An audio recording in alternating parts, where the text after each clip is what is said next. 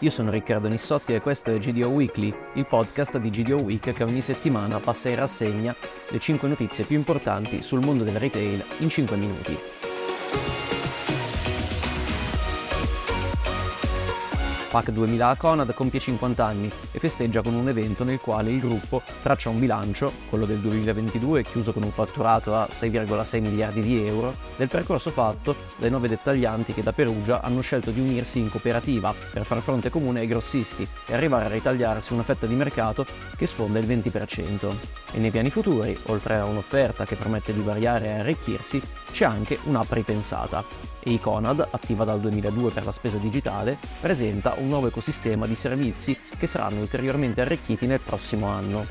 Oltre ai viaggi, ve ne abbiamo già parlato la settimana scorsa, prossima l'attivazione di nuove funzioni pensate per la salute e il benessere di persone, famiglie e animali domestici, come lo screening di prevenzione, di cura corpo e benessere, audiologia, make-up e salute dell'occhio. L'obiettivo è quello di offrire nel tempo un servizio integrato sull'app Iconad, dove sarà possibile non solo prenotare online tutti questi servizi dedicati a salute, benessere e pet, ma anche acquistare i prodotti da canali specializzati.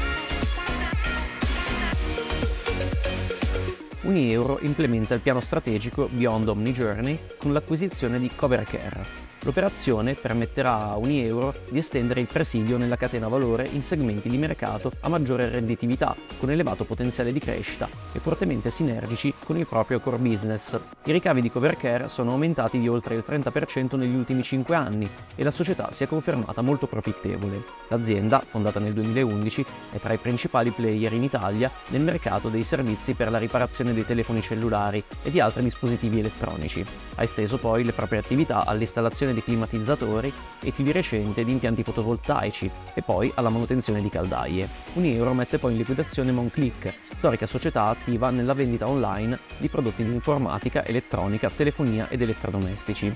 La ragione, comunica Unieuro, sta nella decisione di razionalizzazione della struttura societaria.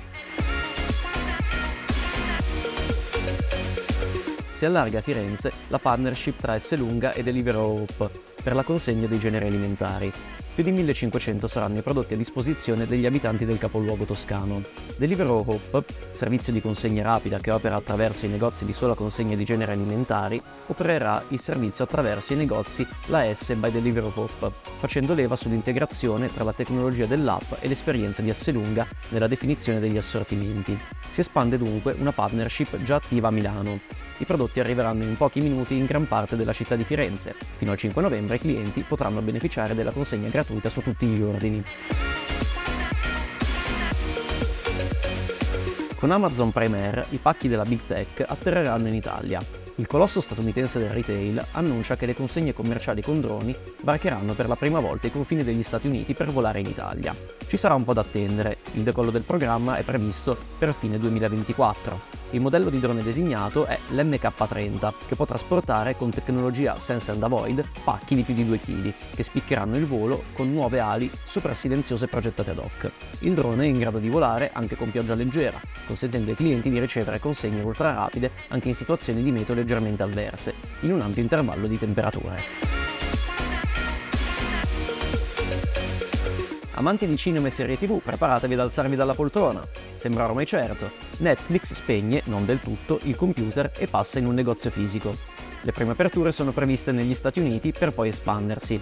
Dopo i test, il canale fisico dovrebbe portare Netflix nel mondo in vari negozi, dove ci sarà spazio anche per la ristorazione e la vendita di abbigliamento e merchandise, con la possibilità di vivere esperienze fisiche legate però alle serie tv più popolari.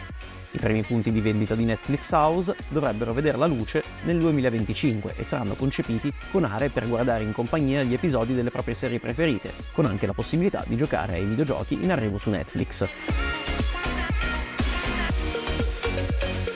Per chiudere due notizie dalle altre nostre riviste. Su Markup parliamo dell'adesione di Parmalat e Granarolo al patto anti-inflazione.